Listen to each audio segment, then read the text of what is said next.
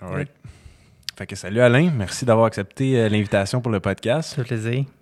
Puis euh, aujourd'hui, je voulais qu'on parle de, de bien sûr de toi, de Arobase Personnel, de ton parcours, euh, de Workbase aussi, votre nouveau euh, nouvelle business de coworking.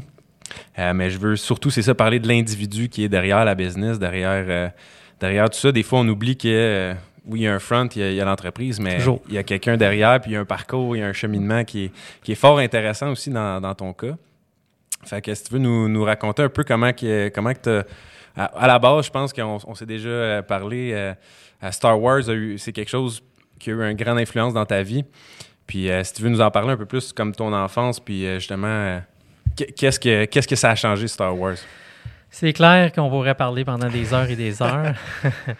Euh, je te dirais que ma vie a été comme segmentée euh, en trois. Là. Il y a la, la première partie qui est l'enfance où euh, je pense que c'est une enfance difficile avec euh, où il y a beaucoup de, de, de, d'intimidation, du bullying là, pour le terme anglophone, où ce que j'ai, j'ai vécu ces moments difficiles euh, que, que beaucoup de jeunes vivent régulièrement, qui t'amènent à te renfermer sur toi-même, pas avoir d'amis, pas communiquer, euh, et cetera. Fait que de zéro à onze ans, c'est essentiellement la façon que je vivais. Euh, puis mon euh, ma façon de me de me sécuriser ou de me sortir de ça, c'était les c'était les comics. Donc les, les histoires de Marvel, donc Captain America, Iron Man, c'était mon univers quand j'étais jeune, c'était eux mes amis dans ma tête. euh, la, la, la la transformation que tu mentionnais de Star Wars, ça c'est vraiment c'est de onze à douze ans, c'est lorsque Empire Strikes Back est sorti, L'Empire Contre-Attaque, c'est le film qui m'a littéralement amené à la deuxième phase de ma vie, complètement. C'est un film qui m'a transformé. Je pense qu'il a transformé beaucoup de gens, parce que j'écoute beaucoup d'histoires sur ces films-là euh, au travers des derniers quarante ans, puis euh, il y a eu beaucoup de vidéos sur des gens qui ont été touchés et transformés de ce film-là. C'est pour ça que c'est peut-être un des, un des seuls films euh, qui ont autant de followers, ouais. Autant de following avec des, des méga-conventions, à laquelle je suis allé quelques, à quelques reprises. Mais c'est ça, mais les, les, les significations de ce film-là, pour ne pas trop élaborer longtemps, mais la, la, la, dans la formation du Jedi et Yoda, quelques messages clés que Yoda a passés m'a, m'a transformé. Ouais. À partir de ce moment-là, je me suis dit, ben, je peux faire ce que je veux, il n'y a aucun défi qui est assez grand pour relever. Ouais. Il suffit d'y croire, de visualiser, puis d'aller de l'avant. Dans le fond, mm. c'est un peu le message qui était convoyé par ce film-là. Oui, puis des fois, les gens voient un, un film comme ça, puis c'est, on le voit juste pour le divertissement, mais il y a des leçons derrière. Des fois, quand on, s'at, quand on s'attarde un peu à, à, à l'histoire, puis à, on, quand on, on, on l'observe, il y, y a des leçons. Justement, toi, tu en as trois, je pense, principales que tu as... Que j'ai retenu que, là-dedans. Que De, de c'est ça. Ben, les trois messages de Yoda, c'était dans la, pendant l'entraînement euh, et que le, le, le maître disait à son élève euh, de déplacer des objets avec son esprit. Puis euh, quand il commençait à le pratiquer, puis à mesure que les objets grossissaient, ben, là, mettons, la, la, le, le, le, le Padawan, là, c'est peut-être le nom qu'on donne au Jedi qui est en formation, qui lui dit « Mais oui, mais elle est trop grosse, la pierre. » Puis le maître qui lui dit « Mais non, la, la grosseur, c'est dans la, c'est dans la perception. Mm. » En anglais, c'est « size doesn't matter. » Donc, c'est pas important la grosseur du défi. Pour moi, c'est l'interprétation, c'est qu'il n'y a pas d'importance sur la grosseur du défi, c'est de quelle façon qu'on voit la grosseur du mm-hmm. défi. Euh, dans, aussi, dans l'avancement de son euh, de l'essai, mais après, à ce moment-là, il lui dit « Mais déplace la, la pierre. » Puis là, le... Le, euh, le Padawan, on va Luc. dire Luc Skywalker, Luc Skywalker dit ben, ouais. « Je vais essayer ». En anglais, c'est « I'll try ». Puis le maître qui lui dit euh, « C'est do or do not. There is no try ». Donc, on fait ou on ne fait pas. On n'essaye hmm. pas. Fait que pour moi, c'était clairement, on n'essaye pas d'ouvrir une porte, on l'ouvre, on la ferme. On, on la garde fermée. That's it. Fait que si on l'ouvre, ça veut dire qu'on va de les devant, puis on, on traverse vers la prochaine étape. Pour moi, c'est, c'est comme ça que je l'ai perçu. Puis le dernier message, le plus gros, là, si on veut, c'est Luc Skywalker, son vaisseau est en train de couler dans une swamp. Pour ceux qui ont vu Star Wars, on sait tout de quoi je parle. Pour ceux qui ne l'ont pas vu, je vous invite à le voir. Ouais. Euh, mais le vaisseau cale dans la swamp, puis il le regarde, puis il dit oh non, ça y est, je suis fini, je suis pris sur cette planète, je ne serai jamais capable de partir. Puis le maître lui dit mais utilise les pouvoirs, utilise ce que tu as mis en pratique, sors le vaisseau. Il est beaucoup trop gros, non? Sors le vaisseau, t'es capable. Il a essayé, il n'a pas été capable. Le maître l'a regardé, a sorti le vaisseau avec ses pouvoirs, l'a déposé. Puis quand Luc a regardé Yoda, puis il a dit « J'y crois pas ». Puis le maître lui dit « C'est pour ça que t'as échoué ». Donc le plus grand message des trois, c'est « Faut croire dans ce qu'on veut faire ouais. ». Ça commence. Croire en ses capacités. C'est croire en tout. C'est juste y croire. Mm. Le, donc, euh, si on y croit, on va de l'avant, on va réussir. Ce qui m'amène à mon premier défi, c'était ma voisine. Ta femme aujourd'hui? Ma femme aujourd'hui, mère de mes trois enfants, grand-mère des trois petits-enfants, quatrième en route. Félicitations. Aussi. Merci. Euh, donc, c'est ça. Donc c'est, c'était mon premier défi. C'était de gagner le cœur de ce fille-là. Moi qui est un petit gars renfermé, qui n'a pas confiance en moi, puis c'était de développer cette, euh, cette confiance-là. J'ai tout, j'ai tout amené avec moi, là, sa confiance. J'ai commencé à écouter plus la musique, à danser. Moi, c'était l'ère du breakdance. Ça commençait à faire du breakdance. Euh, je suis passé du, de l'enfant intimidé à l'école à euh, faire partie des groupes des populaires, si on veut le terme mm-hmm. qu'on utilisait, ou je ne sais pas s'ils utilisent ça encore aujourd'hui, mais des cool kids. Euh, même au point que c'est moi qu'on venait voir des références pour la mode. Donc, c'était, euh, c'était un... Ça a été une transformation. C'était une définition, hein. C'est ça, ça m'a transformé puis ça m'a défini pour euh, les années qui ont suivi. Hmm. Puis a- après ça, je pense que tu as été quelqu'un que, justement, tu as pris ça à la lettre, les leçons qu'il y avait dans, dans Toujours, ces jusqu'à aujourd'hui. Je le fais encore aujourd'hui, ouais. à la lettre, sans, sans exception. Puis ce qui fait que tu as beaucoup planifié, si on veut, qu'est-ce que tu voulais faire dans ta vie. Hein? Je pense que tu avais... Effectivement. Nous, on était d'une enfance où ce qu'on, nos parents n'avaient pas d'argent, pas de moyens. On vivait dans un appartement, deux familles, empilées un par-dessus l'autre. Euh, puis ma femme, est, ma femme est aujourd'hui, ma blonde à l'époque, c'était comme, qu'est-ce qu'on fait pour sortir de là? Des parents qui fument, euh, une partie qui fume, l'autre partie qui boit, les chicanes. C'est, c'était, c'est assez infernal euh, dans ce type de vie-là, mais... Pour certaines personnes, c'est la vie qui ça va les définir parce qu'ils ont tendance à devenir, euh, tu dis souvent, la pomme ne tombe pas bien loin de l'arbre. Ça veut dire que ça finit par les influencer. Nous, ça nous a repoussés. Et euh, les messages qui m'ont été convoyés par les Star Wars m'amenaient à croire, donc à lire du positif, à regarder sur le positif, à, à, à absorber toute l'information ou l'énergie positive que mon esprit pouvait prendre, puis de, d'éloigner le négatif. Faisait mm-hmm. que même la partie du négatif, c'était la famille aussi qu'il fallait éloigner. C'est comme le côté sombre de c'était la force. C'était un peu comme le côté sombre, exactement. Côté c'est, c'est soit on allait devenir comme eux, ou soit on allait devenir ce que nous voulions devenir. Mm-hmm. Donc, on a commencé nos premiers plans. C'est, euh, à tel âge, on allait partir en appartement. À tel âge, on va se marier. À tel âge, on a nos enfants. À tel âge, on va acheter notre maison. Puis on a tout défini ça. Jusqu'à même prédire deux filles et un gars. Jusqu'à même prédire les enfants, exactement. Puis c'est ça qui est arrivé. C'est exactement ce qui est arrivé. On l'a même sur vidéo au mariage. Parce que j'avais on dit, a la preuve. J'avais dit, on va avoir trois enfants, deux garçons, un garçon, deux filles. Un garçon pour moi, puis deux filles pour aider la mère à faire le ménage. Qui était naturellement la farce plate que j'avais sortie ouais. à cette époque-là, parce que les filles font pas le ménage plus. Ben non, ben non. C'est la qui fait tout. Puis à cette époque-là, ça passait encore, mais aujourd'hui, c'est moins bien vu, yeah, euh, ouais, des jokes comme ça. Oui, c'est ça, exactement. Fait que, on, on, on va rester à, à, à, la, à la business et non l'humour, mais... ouais, c'est ça. Mais, ouais. mais après ça, ouais. ça m'a amené à les défis. Euh, bon, qu'est-ce qu'on va faire pour aller de l'avant? Donc, si on veut atteindre ces objectifs-là, c'est définitivement pas travailler dans une shop, mm-hmm. comme euh, nos parents. C'était de, d'aller dans un environnement où on fait contrôler un peu notre destin, la vente, la vente. étant la meilleure place pour le faire. Ouais. Et j'ai commencé dans la vente automobile. Même un petit peu, juste un petit peu avant, j'ai vendu des balayeuses. Okay. C'était la meilleure école, je pense, qui n'existait pas. C'était, c'était dans un temps où on vendait des balayeuses. Aujourd'hui, ça n'existe plus. Euh, mais on vendait des balayeuses un peu comme dans le porte-à-porte. Ça, c'est une école extraordinaire pour le premier, euh, premier contact là, des défis de vente. Mais ça n'a pas duré très longtemps. C'est juste... Tu le faisais porte-à-porte? Ou dans il y a des appels magasin, qui ou... se faisaient, des okay. appels qui se faisaient, puis une fois que les appels étaient bookés, nous, on entrait, puis on allait rencontrer les clients, puis okay. euh, fallait leur vendre une balayeuse de mille deux cents dollars, puis on parle des années quatre-vingts. Ouais, ouais. Fait c'est, comme, c'est comme si c'était une balayeuse de cinq mille aujourd'hui. c'était, c'était assez ridicule, mais on réussit, j'ai réussi à en vendre pas fait mal. C'est, fait que c'était une, éco- une assez bonne, une bonne école. école ouais.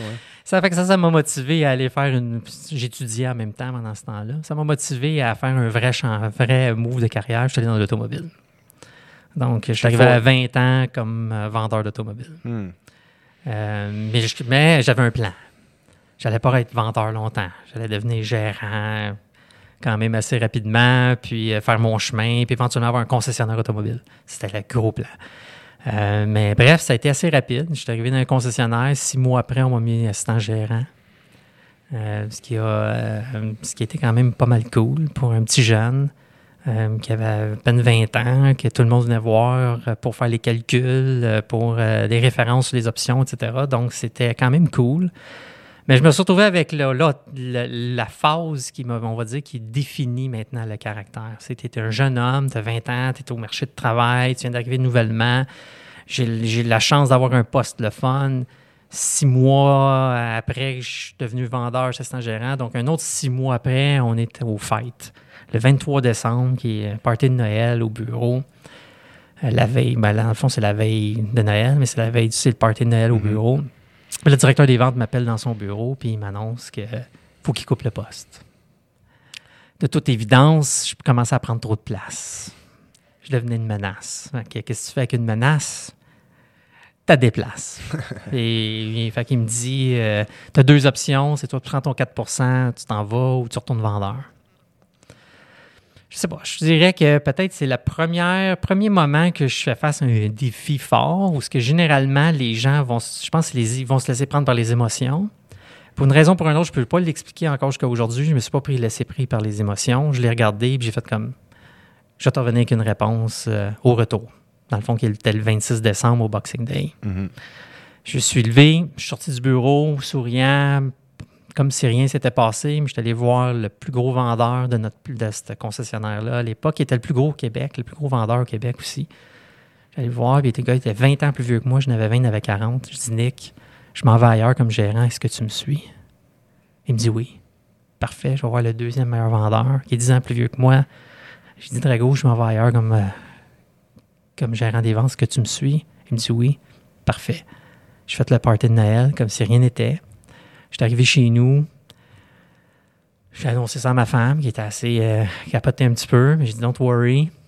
J'ai monté un plan, j'ai été dit dans ma tête, il y a un concessionnaire qui est de l'autre bord de la rive, qui a de la misère, je suis certain que si j'arrive là, puis je lui dis que j'ai ces deux gars-là qui me suivent, il va me donner un job. Fait que je monte un plan d'affaires, une présentation, le vingt-six, je rentre à, à ma job, puis je dis au boss « C'est beau, je vais prendre mon quatre pour cent, je ramasse mes affaires, je m'en vais ». Puis pendant le reste des journées jusqu'au retour de le début de l'année, je prépare mon plan d'affaires.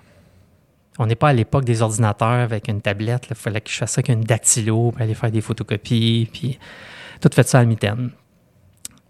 J'ai vingt ans, je m'en vais sur vingt et un, je monte la présentation. Je suis allé la présenter au président de la con- du concessionnaire, compétiteur d'où ce que j'étais.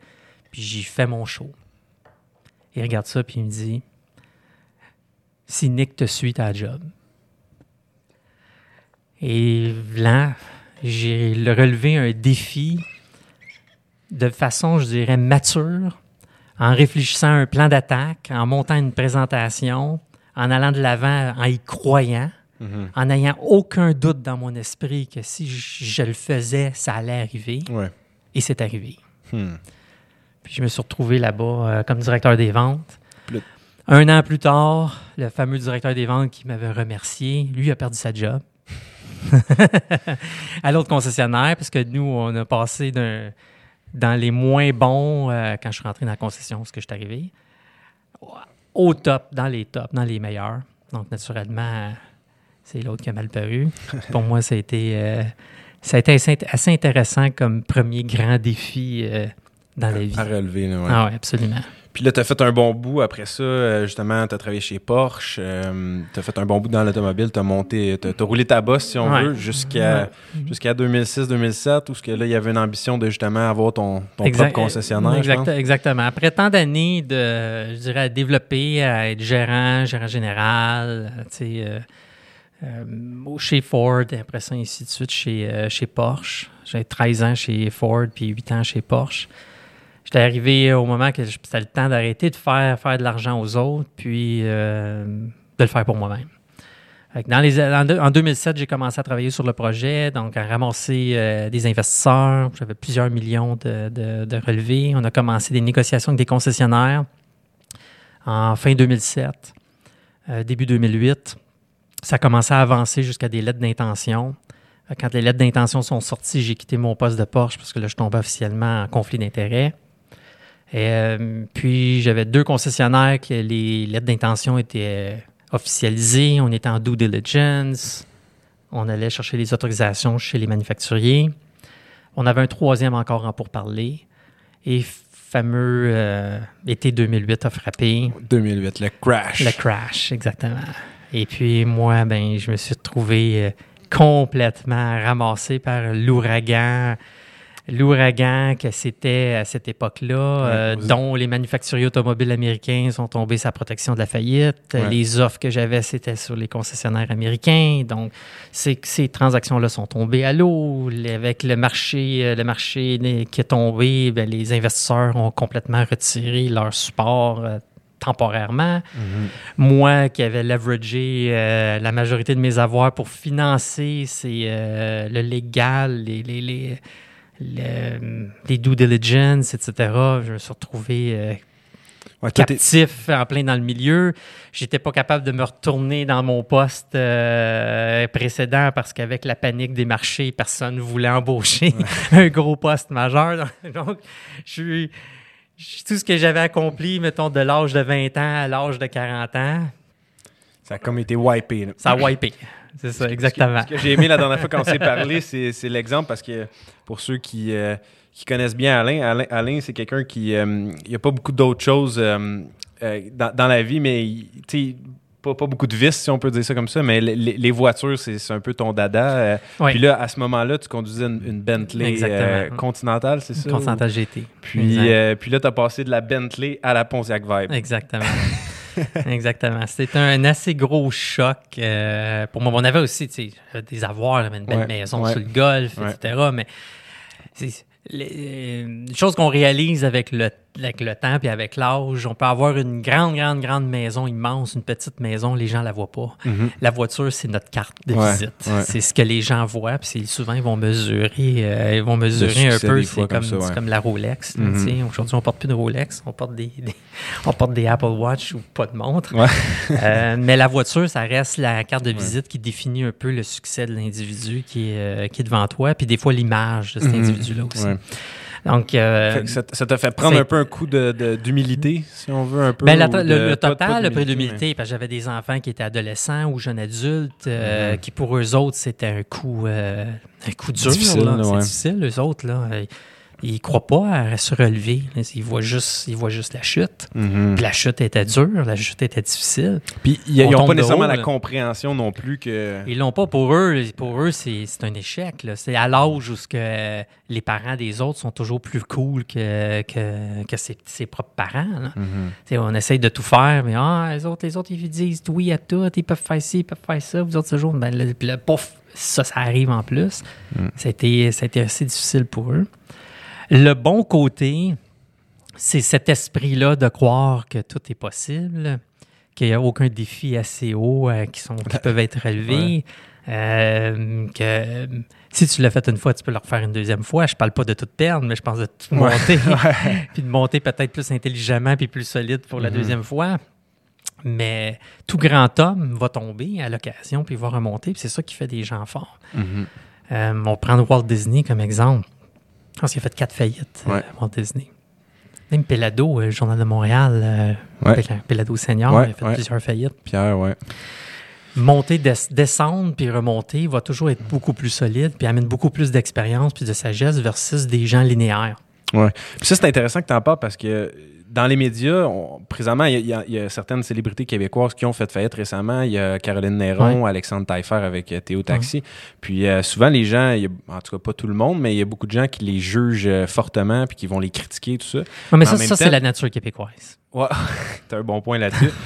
Mais, mais c'est intéressant, tu sais, de, de ton point de vue, toi, c'est quelque chose qui est formateur, puis tu sais, c'est, c'est de, de le voir de cette façon-là, je pense aussi, ça peut être, ça peut être gagnant de se dire, tu sais, il y a des avantages à ça, pas des avantages, mais je veux dire, ça, ça forme, ça forge l'identité, ça forge le, un peu de résistance, ou c'est quoi ton point de vue là-dessus? Je pense que c'est de l'expérience, mm-hmm. comme un athlète, un athlète, là, qui, euh, un athlète olympique qui va gagner une médaille, là, qui fait des, on va dire, des... des flips euh, en ski. Ouais. Imagine le nombre de fois qu'il a tombé ouais. pour devenir un champion. Ou un boxeur. Ou il ne s'est un... jamais rendu mm-hmm. à gagner une médaille d'or sans jamais avoir tombé. Ouais, puis c'est de briser, fracturer quelque chose. Ouais. Puis c'est, c'est de se faire mal, puis de réaliser qu'on peut se relever, qui mm-hmm. nous rend encore toujours plus forts. Ouais. Et de ne jamais tomber peut devenir fragile à la longue. Mm-hmm. Fait qu'il y a, il y a des histoires de succès linéaire. Ouais. Qui est où ce qu'on part d'une base, puis on va monter, puis on a un succès, puis on a l'impression qu'il n'y a jamais eu de chute. Ouais. T'en as des quelques-uns des Zuckerberg. Euh, ouais, des Zuckerberg, euh, ou même, à, même au Québec, on en a quelques-uns. Ouais. Mm-hmm. Mon bon ami Luc euh, Poirier, c'en est un. Oui, Luc, euh, absolument. Il a... qui, qui était quand même assez... Même, même si Luc a eu des...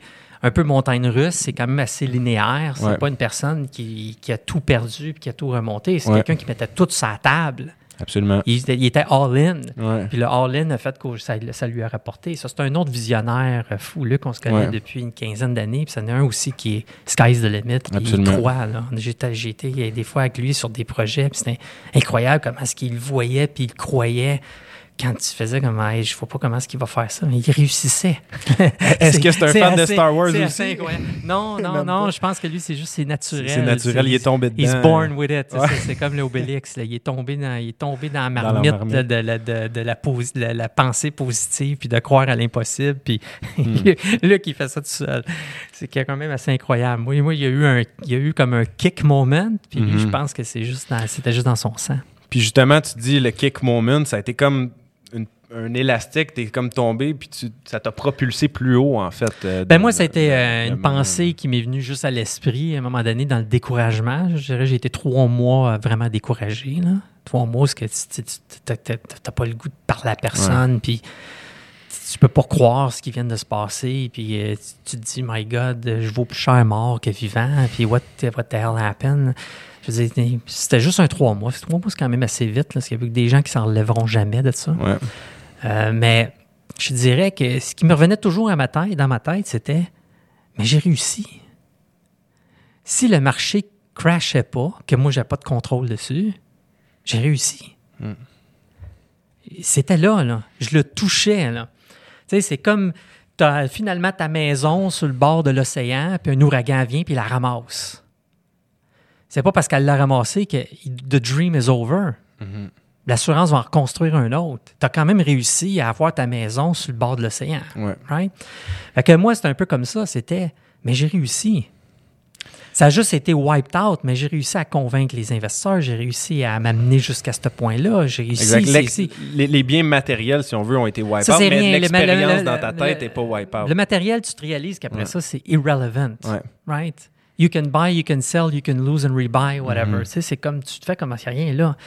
Mais c'est plus, les, les, c'est, tu fais de l'auto-évaluation de la situation, pas la situation financière, mais la situation réelle. Mm-hmm. Puis tu te dis, mais j'ai réussi. Ouais. Tu sais, c'est comme, c'est comme si j'avais scoré le, j'avais compté le but gagnant en finale de la Coupe Stanley, mais on l'a refusé pour une mauvaise raison. Puis l'équipe adverse a finalement fait mm-hmm. un but de l'autre bord, mm-hmm. puis on l'a perdu, la Coupe. Mais en réalité, là, si on regardait les reprises, puis les reprises étaient permissibles, mm-hmm. on aurait gagné. C'est déjà arrivé à Dallas mm-hmm. en passant mm-hmm. cette histoire-là. Tu sais, le but était refusé, mais en réalité, le but était bon. C'est comme si, à la fin, tu t'évalues et tu te dis, on l'a quand même techniquement gagné. C'est une bad luck qui a fait qu'on ne l'a pas gagné. Fait que pour moi, ça a été ça dans ma tête. Parce que je me suis dit, une chose qu'on se répète beaucoup quand on vieillit, c'est qu'on se dit, si, je, si quand j'avais vingt ans, si je savais tout ce que je sais aujourd'hui à vingt ans, je serais incroyablement riche. Mm-hmm. Ouais, mais tu te dis, mais voyons donc, je suis encore jeune. Ouais. Je ne suis pas « at the end of the road ». Donc, c'est déjà tout. J'ai tout dans la tête. Je connais les contacts. Je sais comment faire l'argent. Je, je, je, je sais comment rouler une, une business. Je sais comment créer des opportunités. J'ai juste besoin de tout redémarrer. Mm-hmm. Puis je te dirais, le grand, la grand positif que les gens dev, doivent apprendre de ça, pour tous ceux qui ont des échecs dans la vie, c'est de ne jamais le montrer. Puis je reviens à ma leçon de à vingt ans, que je me venais de, de manger la claque par le, l'assistant gérant, puis je ne suis pas sorti en allant voir c'est un est, c'est un ci, c'est un ci, c'est un ça, c'est pas mm-hmm. nanana. Comme il y a beaucoup de gens qui vont faire quand ils ouais. apprennent une mauvaise nouvelle, puis ils vont être hyper négatifs, hyper drastiques, fin du monde, puis ils vont se faire mettre dehors, puis ils vont se faire détester par tout le monde. Puis il y a beaucoup de gens qui ont des échecs comme moi j'ai vécu, puis au lieu de faire comme si rien n'était, ils vont aller se plaindre à tout le monde de ce qui est arrivé. Ils vont essayer de demander de l'aide à des gens. Et peux-tu m'aider? Nanana, j'ai eu ça, j'ai eu ça. Puis ce qu'ils font, c'est qu'ils repoussent tout le monde. Mm-hmm. Puis ils tombent encore plus deep dive down à un point qu'ils ne pourront jamais se relever. Puis la confiance, elle est brisée alentour d'eux. Mm. Moi, je ne l'ai jamais fait paraître. Jamais. Puis aujourd'hui, je te raconte ça parce que ça fait plus de dix ans, ça fait onze ans d'être ça. Puis la majorité des gens qui étaient près de moi, ils ne l'ont jamais réalisé. Puis quand j'avais changé de maison, j'ai juste dit que j'avais plus besoin de ça. On a coupé, puis whatever, parce qu'on avait d'autres projets. Oui. Puis la voiture, ben, j'étais allé me chercher des contrats de consultation dans des conseils automobiles. Je me suis fait fournir des voitures haut de gamme. Donc, c'était... T'as jamais paru. Oui, il y a eu la Pontiac Vibe. Ben, c'était la mais mienne. Pas longtemps. Mais, mais elle était là. Mais, mais, mais j'avais un M trois pour me promener avec parce que c'était le deal que j'avais de consultation que j'avais été prendre. Ben, je me suis... J'ai toujours trouvé le moyen de, de garder l'illusion que that I never fell, que j'ai jamais tombé. Mm-hmm. Puis ça, c'est important. Parce que premièrement, c'est bon pour l'estime de soi. Parce qu'on se sent toujours en confiance. On se sent toujours un corps comme un pan devant les gens. C'est pas se mentir à soi-même. C'est de continuer à croire. Mm-hmm. C'est de continuer à croire puis de laisser voir aux autres que tu es toujours en confiance. Mm-hmm. Comme ça, quand tu, la journée qu'une opportunité va se présenter, parce que tu ne sais pas quand une opportunité va se présenter, tu ne peux pas la prévoir, tu ne peux pas la prédire, mais il y a toujours une opportunité qui va se présenter. Mais la journée que l'opportunité va se présenter, tu peux aller voir qui tu veux. Ils vont embarquer parce qu'ils n'ont jamais su ce qui est arrivé. Parce que ouais. fondamentalement, tu es la même personne. Oui. Puis, puis les outils sont restés dans ta tête. Les outils aussi, sont restés dis, là. Tu as développé les compétences au fil du temps. Puis, puis ça, quand tu es prêt, tu es prêt. Tu, ouais. tu vas de l'avant, tu, tu présentes ton cas. Tu es pareil comme quand j'avais vingt ans, tu présentes ton plan d'affaires. Tu, tu, tu vends ton plan d'affaires, les gens ils l'achètent, and you move along. Hmm. Puis on passe aux prochaines étapes. Nice. Puis la prochaine étape pour toi, justement, ça a été après ça, euh, Arobase Personnel, qui est, qui est l'entreprise que tu es maintenant oui. le, le C E O. Oui. Euh, puis tu as commencé comme employé, en fait, je pense. Oui. Tu as présenté un plan, justement, un peu euh, euh, pour. Euh, pour améliorer l'entreprise, pour amener de la valeur. Exactement. Ça, c'est une autre leçon de, d'affaires quand tu veux euh, euh, créer des relations avec des gens, de, de, de leur apporter de la valeur upfront, ça va, ça va t'ouvrir des portes, je pense. Exactement. Puis c'est ce que tu as fait avec, euh, avec Arobase Personnel. Conte-nous un peu justement le, le, le, la chronologie, si on veut, de, de ça. Mais ça, un peu, euh, quand, quand l'opportunité s'est présentée, j'ai, naturellement, j'étais dans la transition entre la... L'automobile, l'automobile qui venait de terminer. Mm-hmm. J'étais sur un contrat de consultation dans l'automobile euh, à laquelle, pour moi, dans ma tête, c'était clair que c'était fini l'automobile, mais j'avais encore toutes les compétences pour vraiment aider des concessionnaires puis de quand même de, de charger des, des, bonnes, des bons honoraires. Fait que je faisais pas pitié comme tel. Mm-hmm. Mais pour un plan de vie futur, j'avais décidé que je tournais la page, qu'il y avait d'autres euh, opportunités. Fait que le placement de personnel, c'est quelqu'un que j'ai rencontré sur un terrain de golf où j'étais membre, euh, qui m'a expliqué après quelques rondes de golf, après plusieurs rondes de golf, où j'ai, je me suis mis à bien comprendre son modèle d'affaires, bien, j'ai pu lui présenter un plan. C'était st- stratégique, euh, qui l'avait excité à cette époque-là, puis euh, qui m'a permis de joindre la compagnie en novembre deux mille neuf, qui est exactement dix ans. Aujourd'hui, oui. Ouais, ouais, ben, ça va faire dix ans exactement le neuf. Okay. Novembre. Donc, on est, on est dans la on est dans le dix ans. Puis, euh, c'est ça. Fait que je suis rentré là-bas. On a, on a commencé à faire des changements, à apporter. Il y a eu de l'amélioration. Après ça, on a eu une opportunité d'acheter un autre, euh, une, autre, une autre entreprise. Non, une okay. autre entreprise okay. à laquelle euh, je me suis joint à ce moment-là à l'achat. Puis c'est comme ça que je suis devenu officiellement partenaire dans Excellent, l'entreprise okay. en deux mille treize. Et en devenant partenaire, là, des chicanes de partenaires commençaient à s'installer. Puis c'est devenu un autre défi. Il y a des gens que tant, tant que tu n'es pas actionnaire, ils sont, ton, sont, ils n'ont pas de problème, mais quand tu deviens actionnaire, ils deviennent, ils deviennent un peu euh, control freak ou euh, whatever la raison. Euh, ça, il y a eu un peu de, de conflits, de difficultés. Donc, en deux mille quinze, on a décidé de... Faire un chemin séparé. Prendre un chemin séparé, mais via un shotgun. OK. Donc, la close euh, shotgun, pour la, ceux qui ne savent pas, explique-nous un peu c'est, c'est quoi. La close shotgun, c'est quand il y a deux, euh, deux actionnaires dans une entreprise puis euh, qui veulent se séparer. Le, le, la partie la plus difficile dans une entreprise, c'est de déterminer la valeur. Euh, le shotgun, c'est une façon de déterminer la valeur de, de, de l'entreprise euh, puis que le, le, l'actionnaire opposé décide de l'accepter ou de ne pas l'accepter. C'est un one-shot. Pourquoi ils disent shotgun? Parce que c'est pareil comme dans le bon vieux temps où ce que chacun partait avec son pistolet, de chacun de coupe d'un bord, puis il se revirait de bord, puis il tirait. Il y en a un qui réussissait à frapper la cible, l'autre non. Donc, c'était juste un, un coup. Il n'y a pas de deux coups, il n'y a pas de mitraillette, il n'y a pas de « Ah non, je me suis trompé, on va faire un reload, on va recommencer. » Non, c'était juste un, un coup. Euh, on prend un exemple. Euh, on est propriétaire, toi et moi, d'une table. La table à laquelle on, on fait notre entrevue aujourd'hui, notre mm-hmm. podcast. Puis euh, cette table-là, euh, il faut qu'on se la sépare, mais on ne peut pas se la séparer. Ouais. Et il faut que ce soit un ou l'autre qui apprenne ouais. la table. Donc, euh, c'est pas bien, bien compliqué. Donc, ça prend le premier, le premier qui va déterminer la valeur. Donc, un des deux va déterminer la valeur. Puis le premier qui le détermine, c'est le premier. Donc, euh, si toi, tu regardes la table et tu te dis, ben, cette table-là vaut mille dollars. Fait que ça vaut mille dollars, ben, si je veux racheter l'autre cinquante pour cent, ben il faudrait que je paye cinq cents. Mais là, la question, c'est que si j'y dis que j'y offre cinq cents, lui, il peut me répondre « OK, je prends le cinq cents », fait qu'il te paye cinq cents puis t'es out. Mm-hmm. Ce qui se passe dans un shotgun, c'est que le premier qui offre, c'est pas lui qui gagne. Le premier qui offre, c'est lui qui détermine la valeur. Le deuxième prend l'argent ou donne exactement le même montant à l'opposé. C'est-à-dire mmh. que tu ne peux pas faire une offre sous-évaluée parce oui. que ça va te rebondir dans le visage. Puis si tu y tiens vraiment, il faut que tu surévalues. Mmh. C'est un peu comme ça. Donc, tu regardes la table et tu te dis, bien, si je veux être certain de l'avoir, je vais lui offrir, je vais offrir six cents pour sa moitié. Donc, dans le pire des scénarios, s'il dit euh, non, il faut qu'il me donne six cents pour ma moitié. Mmh. Donc, j'ai comme je me donne un, un, un plus-value pour ma moitié. Ouais.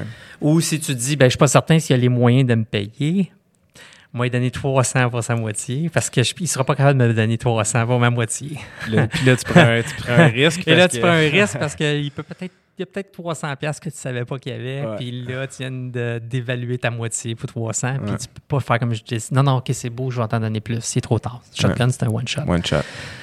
Fait qu'on a eu un shotgun entre nous deux. Euh, puis euh, lui, donc, t'es, évidemment, tu as gagné. Moi, c'est ça, exactement. Puis c'est comme ça que c'est repassé. Puis depuis ce temps-là, on a quand même euh, doublé là, la, la business. La puis business. On est encore en croissance.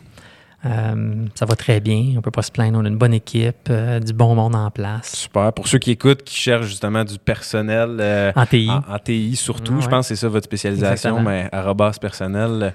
Euh, vos bureaux, d'ailleurs, sont, sont, sont très inspirants, euh, inspirés de Marvel, de, des décors de, de Star Wars. Il y a un vrai R deux D deux euh, ouais. euh, fonctionnel. Tout ça, c'est, c'est, c'est assez impressionnant. Ça, là. C'est cool. Qu'est-ce qui a fait que, justement, tu as voulu amener cet aspect-là au, au bureau? C'est-tu toi qui, qui ouais. a amené ça un peu? Ou? Oui, effectivement. Ça peut passer mes affaires de collection, mais ma collection à moi. D'autres, c'est de mon fils. Euh, oui, mais je pense que c'est d'amener ces symboles-là près de moi, mm-hmm. parce que c'est toujours le rappel. Ouais. Ouais, c'est comme des athlètes qui gagnent des championnats, ils ont toujours les trophées près d'eux. Mm-hmm. Euh, pour moi, c'est ces symboles-là qui m'ont amené mes trophées d'aujourd'hui, qui est, mettons, mon bonheur, ma famille, mes enfants, mes petits-enfants.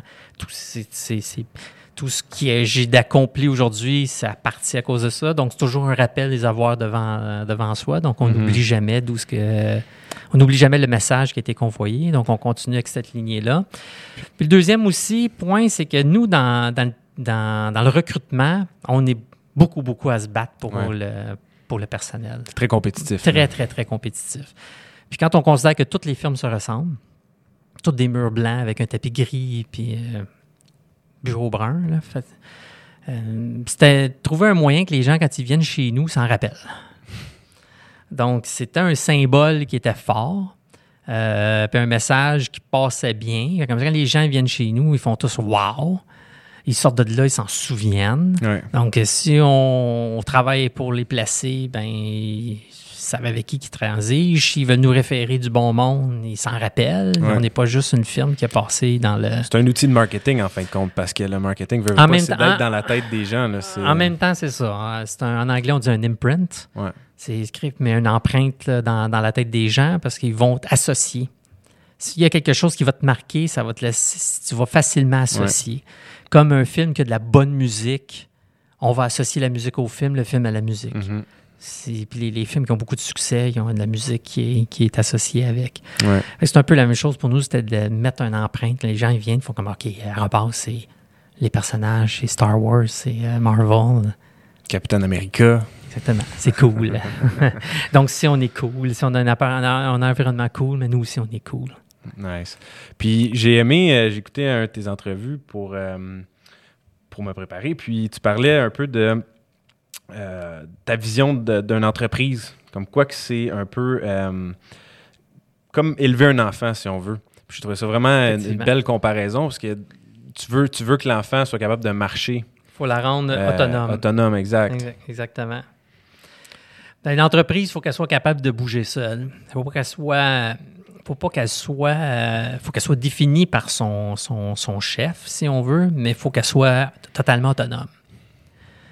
Le problème de beaucoup d'entrepreneurs, c'est drôle parce qu'aujourd'hui, je parlais avec mon banquier, c'est un sujet à laquelle euh, qu'on a touché. Là. Le problème avec beaucoup d'entrepreneurs qui ne réalisent pas que euh, en étant trop près, en étant trop la personne clé de leur business, que leur business n'aura jamais d'autonomie. Mm-hmm. Et c'est, si le patron n'est pas là, la compagnie n'avance pas. Et les décisions ne se prennent pas. Le day-to-day ne bouge pas. Euh, où le patron prend vraiment trop de place puis il contrôle les gros clients. Mais ils se retrouvent, ces gens-là, qui ne sont pas capables de vendre leur business. Ouais. Ils ne sont pas la capables business, d'aller chercher de la valeur pour leur business. La, la, la valeur diminue, en fait. De, oui, de parce que business. La valeur est rattachée à l'individu. Ouais. Donc, si toi, tu n'es plus là, la business vaut la vaut, moins. Vaut pas grand-chose. Ouais, exact. Vaut pas grand-chose. Et ça, ça là, pour venir un peu à l'histoire du rachat de mon partenaire, c'était la raison pourquoi j'ai réussi et lui a échoué. C'était pas le fait que surévalué, sous-évalué ou autre. C'était plus le fait de... Euh, tu veux racheter ton partenaire, il faut aller chercher des, du financement. Si tu veux chercher du financement, bien, le financement vont, vont poser quelques questions. Ils vont mm-hmm. vouloir savoir euh, comment est-ce que l'entreprise elle est opérée, qui, euh, co- combien de fonds restent dans la compagnie, qu'est-ce que le propriétaire se prend comme salaire, et cetera. Mm-hmm. Il y a plusieurs composantes à laquelle il va être étudié. Mais quand le propriétaire est trop prenant dans sa business, puis que ce propriétaire-là dit « moi, c'est moi qui fais ci, c'est moi qui fais ça, c'est moi qui s'occupe du, du plus gros client, c'est moi qui... » En réalité, les, les, les banques en ont peur. Ouais. Ils en ont peur parce qu'ils disent, voyons, si ce gars-là tombe malade ou cette personne-là tombe malade, parce que gars, c'est défini que c'est juste mm-hmm. un, un homme, là, mais ça peut être une femme, là, mais si cette personne-là tombe malade, ben, la compagnie n'avancera pas. Ouais. C'est-à-dire qu'il n'y a pas de relève. Là. S'il n'y a pas de relève, ben, on ne peut pas financer. Là. Ouais. Et, et c'est, demain, il n'y a pas de revenus. Et, ouais, le risque est, il est trop grand, il est, en fait. Il est trop là. Grand, ouais. Exactement. Alors, que moi, je prône bâtir l'indépendance, bâtir des équipes. Puis c'est quoi tes trucs, justement, pour ça, pour bâtir l'indépendance, déléguer? Déléguer, déléguer. C'est, c'est pas... Le, c'est un, un des dangers du, de l'actionnaire ou du propriétaire d'une compagnie, c'est qu'il veut faire de l'argent vite. En réalité, c'est pas de faire de l'argent, c'est de bâtir de l'équité. Puis pour bâtir de l'équité, c'est comme si j'ai une propriété, ben je vais, je vais la rénover, je vais mettre de l'argent dedans, je vais mettre du marketing pour la remplir, je vais dépenser, puis je me dis, ma vraie argent sur ma propriété, c'est pas la différence entre le loyer, les loyers chargés, puis l'hypothèque et les taxes et autres. La vraie, le vrai gain, c'est la journée que je vais la vendre pour un multiple plus élevé que le multiple à lequel je l'ai acheté. Mm-hmm. Donc, c'est que je fasse un dollar de profit, zéro de profit, ou même moins un dollar de profit, c'est sans importance si... Si je le remplis puis j'augmente mon taux de loca- mon, mon pourcentage de taux de location puis mon taux de, de, de loyer, ben je vais augmenter sa valeur puis je vais aller chercher de l'équité sur la propriété. Puis quand je vais la flipper puis je vais prendre mon équité, et là, mon vrai revenu. Ouais. C'est ça, le vrai revenu. Fait que c'est la création de valeur. C'est la création de valeur. Puis un entrepreneur, les, la majorité des entrepreneurs ont de la misère à comprendre que la vraie richesse, c'est leur compagnie l'ont compensée à zéro. Puis un jour, ils peuvent la vendre dix millions. Ou cinquante millions, puis si tu prends ce montant-là vendu versus qu'est-ce qu'ils ont mis du départ, divisé par le nombre d'années travaillées dedans, et là, le salaire. Mm-hmm. Ouais. Le reste, c'est... T'es pas, t'es pas nécessairement celui qui est supposé de gagner le plus dans ta compagnie. Parce que c'est toi qui crée de la valeur. Les autres n'ont pas de valeur. Donc, c'est pas toi qui devrais avoir le plus haut salaire. Ceux qui ont les plus hauts salaires, c'est ceux qui travaillent. Ouais. C'est ceux qui t'enrichissent ta valeur. Wow, c'est tellement une belle vision, ça. Tu investis mm-hmm. dans, ton, dans ton enrichissement. Mm-hmm. C'est comme investir dans une belle cuisine ou dans plusieurs cuisines dans un bloc appartement pour aller chercher plus de loyer. plus de loyer puis la vendre beaucoup plus cher après ouais. que de dire « Oh non, là, je vais m'enlever, je vais m'enlever mille dollars de revenus par mois, je vais m'enlever deux mille dollars de revenus par ouais. mois, puis que ça, je me paye un auto, me paye ici. » Ça fout. C'est, c'est la vraie valeur, c'est la prise de valeur. Oui, puis ça, c'est le danger de voir trop limiter. Comme tu dis, si tu vois, t'arrêtes juste aux chiffres ou, ou quoi que ce soit. C'est pas short term, c'est long term. Exactement. Tu vois ta vision long terme, tu te dis « Je vais je vais créer de la valeur en c'est faisant ça. ça » puis moi, bon. moi, je regarde, je me dis « Bon, ça se fait... » cinq ans, j'ai la compagnie à cent pour cent. Puis en cinq ans, combien est-ce qu'elle valait quand on l'a achetée, puis combien est-ce qu'elle vaut aujourd'hui. Puis je prends cette valeur-là, je la divise par cinq, je me dis « Wow! » C'est un bon, c'est un bon revenu. Ouais. Un très bon revenu. C'est juste qu'aujourd'hui, je ne la dépense pas. Ouais. Elle est investie dans le business, puis elle reste dedans, puis elle continue à croître dans sa valeur. Puis ben, tu ne t'assois pas là-dessus non plus. T'es encore, vous avez encore euh, des, pro, des beaux projets. Des on a plein de projets, projets mais c'est en avez... laissant l'argent dedans puis en laissant prendre de valeur mm-hmm. qu'on, ça nous permet de faire d'autres projets qui ouais. continuent à augmenter l'enrichissement puis l'équité puis la, la valorisation. Pendant ce temps-là, je ne suis pas le plus haut salarié. Mon fils fait plus d'argent que moi. Mais c'est vrai. C'est je veux dire, je ne suis pas le plus haut salarié de la place. Pendant des années, j'étais même le plus petit salarié de la place. Donc, ce n'est pas le salaire qui est important. Le salaire est... Des fois, les gens ne le voient pas. Hein? Des fois, les gens, non, parce qu'ils voient veulent... un entrepreneur se dire c'est lui qui fait le, le, le, le plus d'argent tout de suite, mais non, mais la perception des gens, ils vont exact. toujours le croire. C'est correct mmh. qu'ils le croient, mmh. ça, parce qu'en réalité, oui, on le fait par définition, parce que si tu prends la valorisation, ouais. puis le revenu, puis les dépenses qu'on se rembourse comme propriétaire, ouais. qu'un autre ne fera pas, le réel, c'est que oui, on en fait beaucoup plus. Ouais. Mais ce que je te parle, c'est la perception du propriétaire lui-même d'entreprise, ouais. que lui pense qu'il y a du succès parce qu'il se prend trois cent mille de salaire, quand en réalité, il est en train d'amputer sa compagnie. Exactement, oui. Il n'est pas en train de l'aider. Mm-hmm. Lui, il veut avoir tout de suite la grosse maison, puis son chalet, puis son bateau, puis mm-hmm. sa grosse Mercedes, puis il veut montrer à tout le monde qu'il fait de l'argent. Puis pendant ce temps-là, il ampute sa business, puis le ouais. première, premier challenge que sa business a frappe, il risque de la perdre. Mmh. Surtout, ouais, exactement comme, comme en deux mille huit, par exemple, quand un crash arrive, puis si t- ta business, tu, tu, tu retires tout le jus, mais quand, quand les temps durs arrivent, ben là, tu n'es pas prêt. Exactement. T'es pas prêt à te puis moi, à ce moment-là, c'est parce que j'ai investi pour une business. J'avais même pas une business qui avait une valeur. C'était, ouais. J'avais choisi au, de prendre cette équité-là pour bâtir de l'équité, puis l'équité ouais. est disparue dans, dans ouais. le crash. Mais, mais, mais tu sais, ça, c'est... c'est c'était comme un test qui a passé. Ouais. Mais, mais ces tests-là font que quand tu deviens l'entrepreneur par après, puis le fait que tu t'es ajusté aussi, le fait que tu as réajusté ta vie, que tu as laissé tomber les grosses bébelles, mm-hmm. ça a pris beaucoup de temps avant que je me rachète des belles bébelles, ouais. des, des, des, des belles voitures, parce que c'était pas important au début. Mm. Mais après, quand là, le, le, les écarts commencent à monter, puis je dis, OK, là, je pense que là, je peux le faire. Mm-hmm. Sans compter qu'en plus, comme tu l'as mentionné plus tôt, j'ai pas vraiment de vice. Donc, je vais... Je ne vais pas au casino, je n'achète pas de billets de loterie, je ne bois pas, je ne fume pas, je ne me suis jamais drogué de ma vie, je ne me suis jamais saoulé de ma vie. Jamais. C'est pas arrivé une fois. Donc, fait que j'ai, même j'ai... pas là, comme sauf une fois au chalet. Même là, pas, non, même jamais. Pas. Zéro. Zéro, zéro, zéro, zéro, zéro, zéro, zéro. Zéro. La seule chose que j'ai faite, c'est pris une puff d'une cigarette. Je pense à quatorze ans, je pensais crever. Donc, ça n'arrive pas, ces choses-là. Pour moi, c'est loin. Là. Je veux dire, je prends, je prends un petit peu de vin avec ma femme, mais ça, je pense que je n'ai pas bu de vin. J'ai commencé à boire après quarante ans. Avant ça, je n'en buvais même pas. Mm. Donc, c'est, c'est, c'est très peu. Fait que quand tu as une vie saine, puis, mais là, mes enfants sont tous grands, sont tous partis, donc j'ai plus de coûts de, d'université, de cégep, de ci, de ça. Mm. Je dis, OK, c'est le temps de se gâter. Ouais. c'est... Puis, euh, je suis curieux pour toi, euh, est-ce qu'il y a des habitudes qui sont importantes, la routine ou en tant que tel, tu dis que tu as un mode de vie sain, faire attention à, la, à l'alimentation, tout ça, est-ce que tu tu te réveilles tout le temps à la même heure, as-tu un, une certaine routine, c'est, c'est quoi non. les habitudes un peu? Euh... Non, c'est de bien découper. découper ce qui est stress puis ce qui est non-stress. OK. C'est-à-dire qu'il y a des gens qui restent trop ancrés dans le stress de leur, euh, de leur routine quotidienne.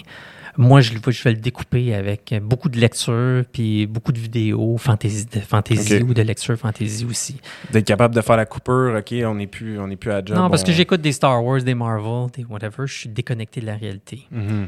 Pendant que je suis déconnecté de la réalité, c'est une façon de ressourcer mon esprit. Mm-hmm. De le reposer. Là. Exactement. Comme ça, quand mm. tu reviens euh, à réfléchir, ben, tu réfléchis beaucoup mieux. Ouais. Moi, je pense beaucoup à la spontanéité, à, à t'être reposé, tu prends de meilleures décisions que quand tu tu es constamment en train de repasser puis repasser les scénarios dans ta tête. Plus tu les repasses, plus ça devient confus. Mm-hmm. Plus c'est confus, plus tu hésites. Plus tu hésites, plus ouais. tu es porté à faire des erreurs.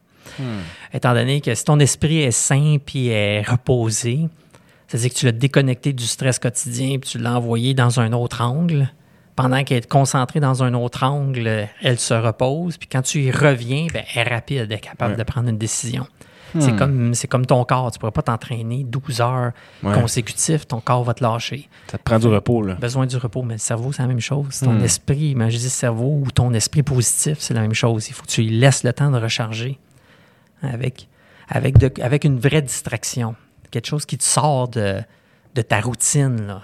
Pas, ouais. pas de réécouter un film de business là, ouais. qui va te faire penser pendant que tu l'écoutes à, à ta vie. Ouais. Que tu sois complètement comme... un détachement. OK.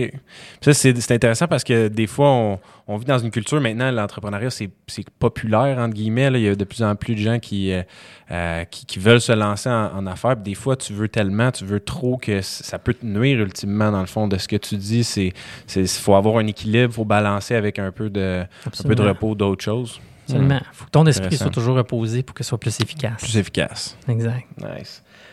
Euh, sinon, euh, comment... Rester focus, j'avais une question pour toi. Rester focus et confiant sur ta vision quand il y a des obstacles qui se présentent ou des petits... Euh, tu sais, on le sait, là, toujours la vie en, en business, ouais, s'ajuster. Toujours s'ajuster. Toujours s'ajuster. C'est ne pas croire que, même si tu as une vision de où ce que tu veux te diriger, ne pas croire que le chemin est droit. C'est, je prends mon auto, puis je décide, je m'en vais en Floride, je peux planifier sur, euh, sur Google Maps le chemin, puis le chemin va me dire exactement le temps, ça ne va pas dire que ça va se passer comme ça. Il va peut-être avoir un détour sur quelque part. Il peut avoir un détour, pas une réparation, il peut avoir un accident, il peut avoir un, une crevaison, il peut avoir une panne mécanique, mm-hmm. il peut avoir toutes sortes de scénarios qui font que... Mais ça ne veut pas dire que lorsque ça arrive, que tu fais comme « Oh non, my God, c'est fini ». Non, tu tombes en mode solution, tu t'ajustes, parce que tu, re- tu continues sur ton chemin, puis tu n'es pas découragé parce que tu es arrivé cinq heures plus tard ou douze heures plus tard, et cetera. Tu as quand même atteint ton objectif. Fait que pour moi, c'est la même chose en affaires. Je lâche jamais le focus, puis, mais mes focus sont toujours loin. T'sais, je pense qu'on en a parlé à un moment donné. Moi, mes objectifs, c'est pas des objectifs d'un mois, d'une semaine, de six mois. Mes objectifs, c'est des objectifs de cinq ans puis de dix ans. Mm-hmm. Je pars de dix, je tombe à cinq, de cinq à trois, de trois, deux, un. Puis en ouais. bas de un, c'est... Je dispatche ça à mes gens. Mm-hmm. C'est eux autres qui vont, qui vont faire le breakdown. J'ai, de, j'ai trouvé euh, un mois. Point intéressant, justement. De, tu disais, je pense que euh, un employé, généralement, va avoir une vision plus au jour le jour. Tu vas lui demander dans un an, tu vas être où, puis il ne sait pas trop. Un, un gestionnaire va penser plus en termes de un an, maximum ouais. deux. Puis un entrepreneur, justement, il faut que sa force, ça soit de voir trois ans et plus loin. Là. Exactement. C'est le terme visionnaire. Mm. Pour une vision, ça veut dire qu'on regarde beaucoup plus loin. Mm. C'est comme les pilotes de course. Ouais. Pour pouvoir rouler à trois cents kilomètres heure, ça veut dire que tu regardes kilomètres en avant de toi. Tu ne regardes pas cent mètres en avant de toi, tu regardes des kilomètres en avant, mmh. en avant de toi.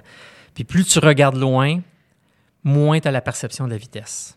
Plus tu regardes proche, plus tu as l'impression que ça va vite. Ça, tu peux faire l'exercice mmh. assis comme un passager dans une auto, puis regarde loin, loin, loin en avant, le plus loin que tu peux voir clairement, tu auras l'impression qu'une auto sur l'autoroute à cent vingt kilomètres heure, qu'elle ne roule pas. Mmh. Mais baisse tes yeux, puis regarde le sol à ta droite, puis regarde les lignes, à quelle vitesse qui passe, puis l'asphalte va passer, puis tu vas être étourdi la vitesse que ça avance. Ouais. Mais la majorité des gens avancent dans la vie sans regarder très loin. Mm.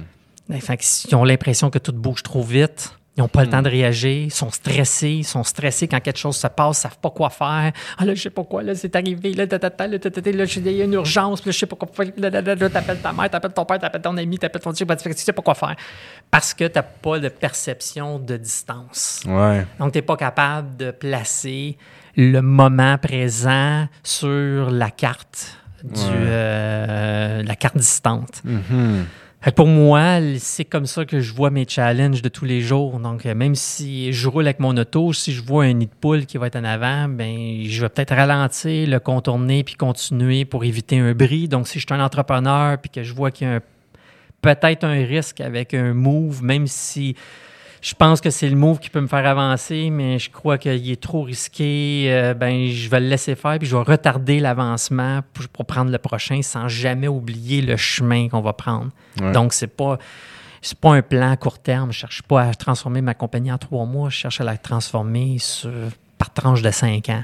Mmh. Si à la fin d'un cinq ans, j'ai atteint l'objectif ou tout près, ça veut dire que tout a été fait comme c'était supposé d'être fait. Puis tu as été assez patient pour... Euh, faut pour que tu sois patient, mais il faut en même temps...